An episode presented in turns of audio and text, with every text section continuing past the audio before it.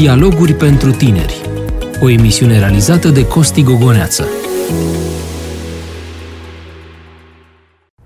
Vă salut, dragi prieteni, și mă bucur să începem împreună o nouă ediție a emisiunii Dialoguri pentru tineri. Eu sunt Andrei Sisu, sunt student în cadrul Universității Adventus la Teologie și am plăcerea să găzduiesc această emisiune alături de doi prieteni foarte, foarte dragi mie, pe care vreau să vi introduc chiar acum. Este vorba despre Costi Gogoneață. Salut, Costi! Salut! Costi este pastor, este capelan, este realizator de emisiuni, este un om foarte complex. E de ajuns. Mă bucur mult că ești împreună cu noi. Ce faci? Cum ți-a fost săptămâna? Te descurci foarte bine. Asta pot să zic, e foarte bine ceea ce faci. Păi mi-a fost o săptămână... Sper să nu-ți iau locul. Ba da, așa e, ciclul vieții spre zona asta ne duce și e foarte bine că lucrurile stau în felul ăsta. A fost o săptămână bună, am avut mult de lucru, dar mergem înainte. E bine că suntem activi și că suntem sănătoși. Foarte Hai să prezentăm și o persoană foarte specială pentru emisiunea noastră. Este vorba despre Oana. Bun venit, Oana! Bună. Ne bucurăm că ești alături de noi, ne bucurăm că putem să dezbatem împreună cu Costi un subiect tare important. Treci tu la mijloc, aici e locul de onoare. Bun. Până aici te-a fost. Exact, gata, acum s-a dus rolul meu. Oana, ce faci? Cum te simți? Sunt bine, mă bucur de soarele acesta. De-abia l-așteptam să ies prin parc și să văd flori în copaci și soare. Deci, cum ți se pare cadrul ăsta în care filmăm, mai ales că tu ești studentă la arhitectură? De vis, e tot ce-mi doream. Da, mă bucur tare mult. Hai, Oana, să-l introducem un pic pe Costi în subiectul de astăzi, care e un subiect provocator, eu așa zic. Și avem niște întrebări, sper să poți să ne răspunzi la ele. Sper să poți să le duc în spate. Dacă nu, găsim răspunsuri împreună. Corect. Pentru început, am observat un sondaj organizat de Institutul Român pentru Evaluare și Strategie în 2015 și aceștia au realizat faptul că 72% dintre cei chestionați îl consideră pe Dumnezeu foarte important în viețile lor. 26% dintre respondenți susținând că au fost cel puțin o dată la un pelerinaj. Ok. În timp ce 21% dintre ei au fost de mai multe ori. Bun. Totodată, numărul de moaște, pot spune eu, impresionant, aproximativ 2600 de moaște în România. Wow. Cred că arată faptul că românii sunt înclinați spre a se închina unui obiect palpabil și sunt și dispuși să facă eforturi pentru acest lucru. Sunt educați în sensul ăsta. Asta e foarte interesant. Da. Că există o educație religioasă în privința asta care se transmite atât prin intermediul oficial, adică prin intermediul bisericii, dar un impact mai mare pe care îl văd eu este că el se transmite din generație în generație în cadrul familiei. Acolo unde sunt oameni foarte credincioși într-o familie, ei reușesc prin impactul pe care îl au asupra copiilor să le dea simțământul ăsta. Deși în ultima vreme, din cauza secularismului și a influenței Occidentului și asupra țării noastre, religiozitatea a mai scăzut. Cu toate astea, în anumite părți ale țării noastre există un impact foarte important cu privire la realitatea asta a închinării la obiectele pe care le-ai amintit tu mai devreme. Mai ții minte, Costi, despre ce a fost emisiunea de săptămâna trecută? Sâmbăta trecută. A fost despre poruncile lui Dumnezeu. Corect. Despre legi în general. Emisiunea trecută, a fost un test. Atât pentru noi, cât și pentru telespectatori. A fost despre lege și a fost una introductivă pentru subiectele care vor urma pe parcursul următoarei perioade. Vom vorbi, cel puțin așa ne-am propus eu și Oana, să vorbim despre poruncile lui Dumnezeu, cele 10 porunci găsite în Exodul, și le vom lua așa pe fiecare în parte, le vom discuta, vom întreba pe baza lor și vom încerca să le aducem cumva în zilele noastre, da? Dumnezeu le-a dat pentru israeliți acum mii de ani, dar și pentru noi care trăim în Bucureștiul secolului 21. În emisiunea de astăzi ne propunem să analizăm primele două porunci și aș vrea să le citesc, dacă îmi dai voie. Te rog. Este vorba despre capitolul 20 din Exodul. Eu sunt Domnul Dumnezeul tău, care te-a scos din țara Egiptului, din casa robiei. Să nu ai alți Dumnezei în afară de mine. Asta a fost prima, o citești și pe a doua. Să nu-ți faci chip cioplit, nici vreo înfățișare a lucrurilor care sunt sus în ceruri sau jos pe pământ sau în apele de mai jos decât pământul. Să nu te închini înaintea lor și să nu le slujești, căci eu, Domnul Dumnezeul tău, sunt un Dumnezeu gelos, care pedepsesc nelegiuirea părinților în copii până la al 3-lea și la al 4-lea neam al celor ce mă urăsc și mă îndur până la al 1000-lea neam de cei ce mă iubesc și păzesc poruncile mele. Revenim la porunca întâi. Eu sunt Domnul Dumnezeul tău, care te-a scos din țara Egiptului, din casa robiei, să nu ai alți dumnezei în afară de mine. Spune-mi așa, în mare, cum vezi tu porunca aceasta? Ce înseamnă pentru omul Costi Gogoneață porunca, prima poruncă dintre cele 10? Eu n-am fost în robie. Corect. N-am experiența asta personală cu ceea ce găsim scris acolo, dar cert este că esența acestei porunci are de-a face cu a avea un Dumnezeu personal. Și Dumnezeul ăsta personal este unul singur, pe care îl identifici foarte clar în legea asta pe care a dat-o Dumnezeu. De fapt, poruncile din Exodul, capitolul 20, sunt o reiterare a ceea ce izraeliții deja știau, trăiau, simțeau, aveau în interiorul lor, era transmis așa din generație în generație și Dumnezeu spune, uite, adu-ți aminte de lucrul ăsta și adu-ți aminte de faptul că există un singur Dumnezeu, pentru că în perioada respectivă tentația era de a privi în altă parte și de a te închina și altor Dumnezeu, pentru că influența era destul de importantă asupra poporului evreu, mai ales că ei veniseră din Egipt. În Egipt, unde fuseseră influențați de zeii păgâni care existau acolo. Și Dumnezeu nu face altceva decât să le spune, uite, există un singur Dumnezeu și acesta sunt eu cel care dau poruncile astea. Știi ce mă impresionează pe mine tare mult? Mă impresionează faptul că Dumnezeu, în practic porunca asta pentru mine, prima poruncă, e așa un fel de prezentare a sa. În care se prezintă către poporul Israel, chiar dacă îl cunoșteau. Dar mă impresionează faptul că putea să zică, eu sunt Domnul Dumnezeul Universului, eu sunt Domnul Dumnezeul lumii, eu sunt Domnul...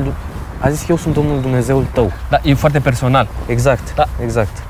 Ceea ce spuneam mai devreme, faptul că porunca asta are de-a face cu identitatea lui Dumnezeu în raport cu noi înșine. Corect. Cine suntem noi, ce suntem noi și cum îl privim noi pe Dumnezeu la nivel personal. Pentru că el așa ni se prezintă, el nu este moaștele de care povestea mai devreme Oana, nu are de-a face cu ideea asta și o să discutăm probabil mai profund despre subiectul ăsta, ci Dumnezeu este unul personal pe care trebuie să-l privim ca atare în relația pe care noi o avem cu el.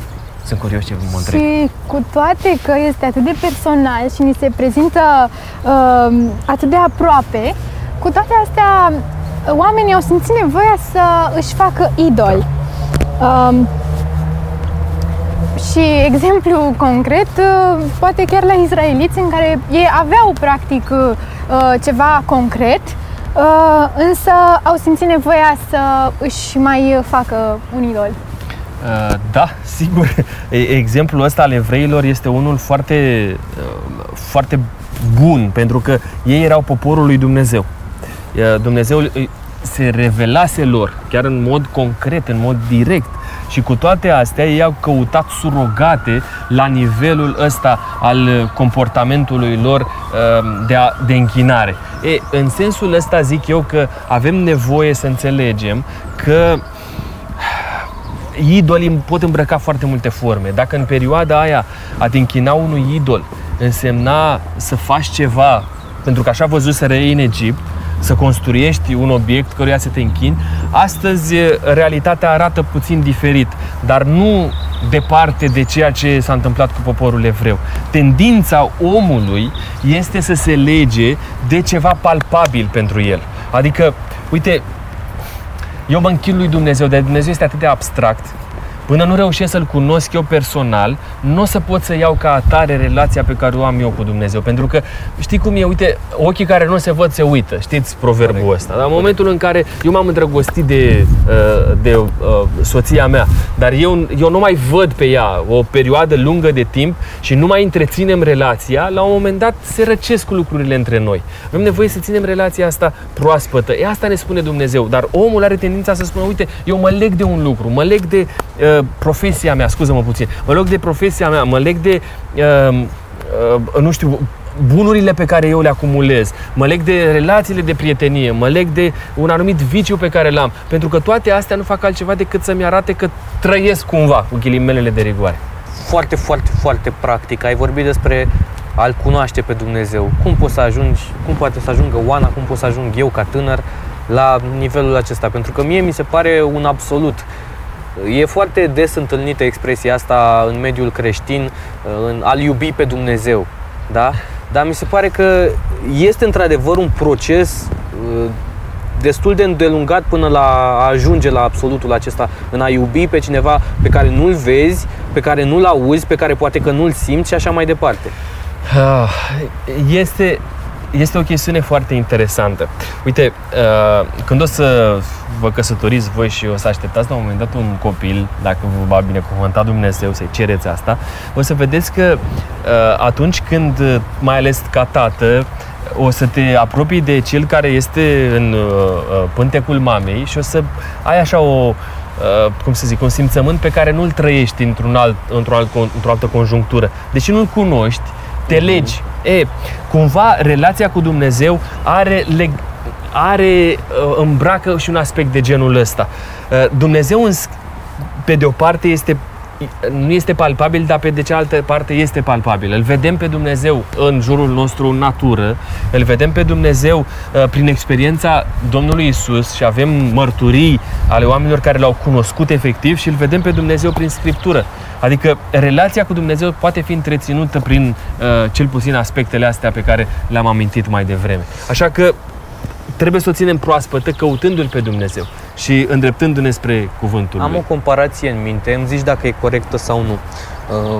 Comparând relația dintre om și Dumnezeu cu o relație normală între două persoane, m-am gândit la câțiva pași pe care omul ar trebui să-i facă pentru a ajunge la statutul acesta de a avea o relație cu Dumnezeu. Atunci când ai o relație cu cineva, implică iubire. Și ca să ajungi să iubești persoana respectivă, trebuie să o cunoști. Da. Altfel nu ai cum să o iubești. Sigur. Și ca să o cunoști, trebuie să dedici timp. Da, întotdeauna trebuie să dedici timp, dar cunoașterea asta vine cumva și din dorința și a unuia și a altuia. Trebuie să ținem minte că Isus este Cel care are totdeauna mâna întinsă spre noi. Trebuie să fim noi disponibili să investim timp și să-L cunoaștem. Să-L cunoaștem prin intermediul Scripturii, să-L cunoaștem prin intermediul celor din jurul nostru, să ne fie prezentat într-un mod autentic. Îmi amintesc de părinții mei, care întotdeauna, atunci când eram mic, îmi puneau Biblia în mână și efectiv prin faptul că atunci când am învățat să citesc, citeam singur, dar până atunci îmi povesteau ei, îmi relatau ei ce se găsea scris în Scriptură. Și asta este o lecție foarte importantă, și anume că relația cu Dumnezeu vine și prin educație. Adică îmi propun să fac asta. Este ca o schimbare pe care mi-o aduce căsătoria. Una este să fiu îndrăgostit la începutul relației de prietenie, apoi de logodnă, și alta este să locuim împreună, să fim căsătoriți și să avem niște responsabilități. Așa, astea sunt și etapele cunoașterii lui Dumnezeu. Nu pot să am pretenția că îl voi cunoaște vreodată pe Dumnezeu pe pământul ăsta, indiferent de vârsta pe care o voi avea. De aceea am nevoie de o veșnicie. Și să ne dorim să fim în împărăția Lui, pentru că acolo vom reuși să ducem relația la nivelul următor. Mulțumim! Eu aș vrea și eu să răspund la întrebarea lui Andrei. Cum văd prima poruncă, și vreau să vă spun că din această primă poruncă ceea ce mi-a atras atenția este cuvântul Dumnezei. Cumva Dumnezeu a știut că noi vom avea nevoie de mai mulți la un moment dat. Pentru că clar, întrebarea care îmi vine în minte este de ce, de exemplu, grecii au avut nevoie de atât de mulți zei. Adică nu puteau să aibă doar pe Zeus sau pe Mitra sau pe oricare altul. Da, pentru că astea sunt surogatele noastre. Ca oameni ne legăm de anumite entități. Și le dăm exemple mai devreme, adică noi nu putem să zicem, uite, asta mi este singura direcție pe care o am și pe aici voi merge. Este foarte greu și uitați-vă și în relația noastră pe care o avem cu Dumnezeu. Dar de câte ori nu cădem? Deși noi știm, uite, discutăm aici despre Dumnezeu, despre faptul că trebuie să El să fie prioritatea noastră, El să rămână în centrul vieții noastre. Dar uite, etapele de viață te duc uneori în zone foarte gri și vreau să mă explic, pentru că am trăit și eu ce trăiți voi, voi n-ați trăit ce trăiesc eu, dar la un moment dat o să trăiți și voi aspectele astea. Uite, ești student, îți dai seama că vine sesiunea și la un moment dat, băi, nu mai ai timp, n-ai reușit să-ți aranjezi bine timpul și zici, bă, dar ce ar fi dacă astăzi îmi iau mai mult timp pentru a învăța și lasă că studiez eu altă dată. Am eu o relație cu Dumnezeu o problemă, altă dată, da? De genul acesta. Vine sesiunea, n-ai învățat și zici, hai că învăț și eu vineri seara, mai ales dacă ești la teologie. Sigur, mai ales dacă înveți din Scriptură, nu? Despre Dumnezeu, da, și atunci poți să găsești surogate și zici, uite, lasă că mă leg de altceva sau, băi, acum este vremea, ăsta e timpul, lasă-mă să fac bani, ăsta e prioritatea mea, nu mă interesează ce se întâmplă în jurul meu, prioritatea mea este să fac bani, calc pe toată lumea în picioare, pot să, nu știu, să fentez pe unul și pe altul, ținta mea este asta.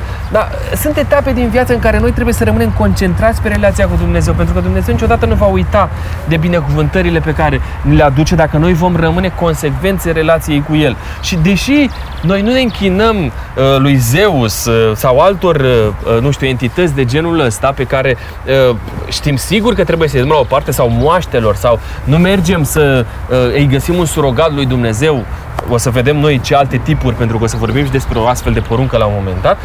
Cu toate astea există în viața noastră niște tentații cărora nu știm să le spunem până aici. Da? De aici încolo vine Dumnezeu. Și o altă idee, cred că este faptul că oamenii au simțit nevoia să aibă mai mult Dumnezeu, pentru că unul, credeau ei, nu pot să le îndeplinească chiar toate dorințele, trebuie să fie așa pe segmente. Da, poate exista și varianta asta, dar realitatea istorică, zic că nu e prea bine, că aici o să ne murdărim sigur de asta. Uite, mergem pe băncuța cealaltă de acolo. Revenind, zic că realitatea istorică ne arată că oamenii s-au legat de zei de genul acesta pentru că exista un cult al zeilor, exista o educație în privința asta. Ei trebuiau să vadă manifestarea zeilor de fiecare dată. Uite, când în Grecia Antică, dacă vă amintiți voi, tunetele erau cumva exprimarea zeului față de felul în care trebuia să decurgă perioada următoare. Da? Era o rodnică, nu era rodnică. Gândiți-vă că fiecare dintre zei avea o, cum se numește, o arie a lui. Unul era zeul vinului, altul era zeul, nu știu, agriculturii, altul zeul războiului și fiecare avea cumva un... Stai tu la mijloc între noi. Fiecare dintre zei avea o regulă. Băi, uite, ăsta ne închinăm pentru că suntem războinici, noi ne închinăm zeului războiului. Pentru că, iar la Zeus, cel puțin asta este percepția pe care o am eu, aveau acces doar anumite entități religioase. Nu puteau să aibă oricine acces la Zeus, da? De aceea erau un adevărat cult la templele zeilor. Erau vestale care mergeau acolo. Unii își dăteau trupul pentru lucruri de genul ăsta. Trebuia să faci mari sacrificii. Erau zei în perioada poporului Israel în care veneau și se sacrificau noi născuți pentru a primi bunătatea zeului respectiv. Când îl catalogăm pe Dumnezeu, ca să-l găsim pe Dumnezeu și să-l catalogăm ca fiind Dumnezeul adevărat, este să ne dăm seama că întotdeauna Dumnezeu caută binele. Întotdeauna Dumnezeu vrea dragoste, întotdeauna vrea ca să avem un trend ascendent în relația cu El. Niciodată să ne pună în ipostaze în care să alegem între copilul nostru și El. Nu, Dumnezeu nu este un astfel de Dumnezeu. Vremea grecilor a trecut, egiptenii nu se mai închină de mult la Ra, însă noi trăim în secolul 21. Și vreau să întreb pe Oana dacă are în minte câțiva dumnezei la care tinerii au tendința să se închine. Da, cred că este destul de ușor. Noi știm că ei tind așa să devină niște idoli pentru noi, dar nu vrem să spunem asta pe drept și mă gândesc că, uite, la haine, la modă pentru fete. Așa, bravo. Am zis să mă pun pe mine. Așa, zici și când suntem vulnerabili, atunci avem cel mai mare impact. Da, sau muzică. Ce tip de muzică ascultăm? Filmele sau chiar, nu știu, obiectele. Ce părere ai despre Instagram? despre rețelele sociale de obicei, exact, nu? Exact. Despre a pune story oriunde te afli, ca lumea să știe cât de bine te simți tu și gașca ta, ce viață perfectă ai tu, cum te plimbi tu peste tot, pentru a-ți programa postările așa încât feed-ul tău să arate impecabil, să arate foarte, foarte bine și în fiecare dimineață te trezești și te uiți acolo să vezi cine ți-a văzut story-ul, dar să vezi despre un alt story mai puțin. Eu consider că asta, cel puțin pe mine, mă frământă tare mult problema aceasta a mediilor sociale. Tu ce părere ai, Costi, de treaba asta? Mă, așa cum spuneam la un moment dat, relația asta cu Dumnezeu nu este ușor de întreținut. Ea trebuie să vină întotdeauna ca o recunoaștere intrinsecă. Adică noi vorbim aici și cumva am deschis Scriptura, am spus care este direcția, dar fiecare alege. Așa cum alegem să deschidem telefonul dimineața și să primul lucru pe care să-l facem este să verificăm ce ai spus tu mai devreme, în detrimentul verificării Scripturii, ține de alegeri. Așa cum hainele sunt o prioritate pentru unele fete în detrimentul simplității, așa cum o descrie Scriptura, la fel. Sau cum mașinile pentru unii dintre băieți au cea mai mare preocupare, în detrimentul, nu știu, unei relații sănătoase cu Dumnezeu, la fel. Deci trebuie să vedem, când vorbim despre Dumnezeu și în comparație cu idolii, vorbim de fapt despre o prioritizare a ceea ce ne dorim noi de la viața viitoare, dacă vrei să zic așa. Poți tu să devii un idol pentru tine? Da. Cum să nu? Păi exact ce am zis mai devreme, exact ce ai spus tu mai devreme și am spus fiecare dintre noi. Dacă în momentul în care tu ești în centru și toată lumea se învârte în jurul tău și vei face astfel încât să investești în trupul tău, în felul în care arăți, în dezvoltarea ta, nu mai poate să intre nimeni în cercul ăsta și nu ții cont de nimeni și de nimic, inevitabil ajungi să cazi într-o astfel de postură. Uite, am o întrebare care mă frământă. Și în cercurile noastre de prieteni e din ce în ce mai întâlnit să porți în anumite contexte bijuterii. Și se vine cu explicația: dacă pentru mine nu e păcat, poate pentru tine este. Până la urmă o alegere personală, nu? Subiectivă. Cum stă treaba? Pentru că eu văd într-un fel, poate celălalt își scuză comportamentul sau invers, nu știu. Te rog să fii foarte scurt, că mai avem doar 2 minute. O să fiu scurt. O să dedicăm o ediție discuției astea și a hainelor și țineți minte asta. O să spun doar atât. Când vorbim despre relația noastră cu obiectele, cu ceea ce deținem noi, că vorbim despre bijuteriile astea clasice, că putem să vorbim despre un ceas, dacă vreți, care valorează nu știu câte sute de mii de euro sau zeci de mii, că vorbim de niște pantofi sau că vorbim, nu îl ascunde, că vorbim despre telefoane sau despre mașini sau despre... Toate se încadrează în aspectul ăsta. Știți care este regula? Regula este așa: să nu-ți acapareze altceva, și aici puteți să includeți orice, atenția mai mult decât Dumnezeu. Și al doilea aspect este întotdeauna să fii un om modest. Iar modestia se poate vedea în felul în care tu te îmbraci, în felul în care tu te comporți, în felul în care tu alegi să te prezinți, da? Pentru că nu pot să nu am inele și lănțișoare și cercei, dar v-am zis, pot să am un telefon care valorează nu știu cât. De fapt, aici nu este, când vorbim despre bijuterii, vorbim despre valoarea pe care ele o au și despre felul în care arăți tu. Fii atent, la sfârșitul poruncii a doua, e un aspect foarte interesant în care Dumnezeu zice că va pedepsi păcatul bunicilor până la al 3-lea și al 4-lea neam, adică nepoții. De ce să fiu eu pedepsit pentru păcatul pe care l-a făcut străbunicul meu sau bunicul meu? Pentru că dacă ne uităm cu atenție în Sfânta Scriptură, vedem că la un moment dat nu există o altă direcție. Prin educație se transmit aceleași valori. Dar în același timp, dacă te uiți la aceeași poruncă la sfârșitul ei, vei vedea că Dumnezeu se îndură până la al 1000-lea neam. Dacă îl pedepsește până la al 3-lea sau al 4-lea neam, el se îndură până la al 1000-lea neam. Asta mi arată că la un moment dat poate să existe o schimbare în lanțul ăsta, da? Da? Și nu înseamnă neapărat că el pedepsește pe toată lumea, ci este o chestiune de relație pe care o am cu Dumnezeu. Dacă, uite, și voi cunoașteți, noi am avut privilegiul să ne naștem în familii care au avut legătură cu Dumnezeu, dar bunicii mei nu. Și la un moment dat ei au schimbat macazul. Probabil că așa a fost și la voi în familie la un moment dat, da? Au schimbat macazul. Asta nu înseamnă că repercursiunea străbunicilor mei ar fi trebuit să vină spre mine, da, dacă eu am ales să fie altceva. Are legătură lucrul acesta și cu anumite trăsături pe care le moștenești spre păcat, sigur, de la bunicii tăi? Sigur, sau de la... sigur. Astea sunt niște aspecte foarte importante, dar o să le discutăm despre ele și notați-vă lucrul ăsta, pentru că noi transmitem prin gena noastră o anumită trăsătură de care va trebui să ținem cont ca prin educație să o putem cizela, fie când ne dăm noi seama de ea și să putem să schimbăm ceva când ajungem la maturitate, fie să o putem cizela prin educație față de copiii noștri. Suntem la final. Gata.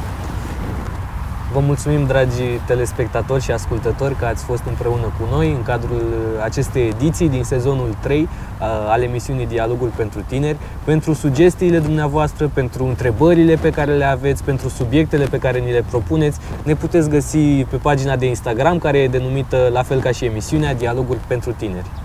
De asemenea, vă așteptăm în continuare să ne urmăriți pe Speranța TV sau să ne ascultați la Radio Vocea Speranței. Și de asemenea ne găsiți pe Facebook, Instagram, așa cum a zis și Andrei. Până ne vom revedea, nu uitați că pentru a înțelege pe deplin legea lui Dumnezeu și pentru a ne bucura frumos de tinerețea noastră, trebuie să punem pe primul plan dialogul cu El. Ne revedem curând!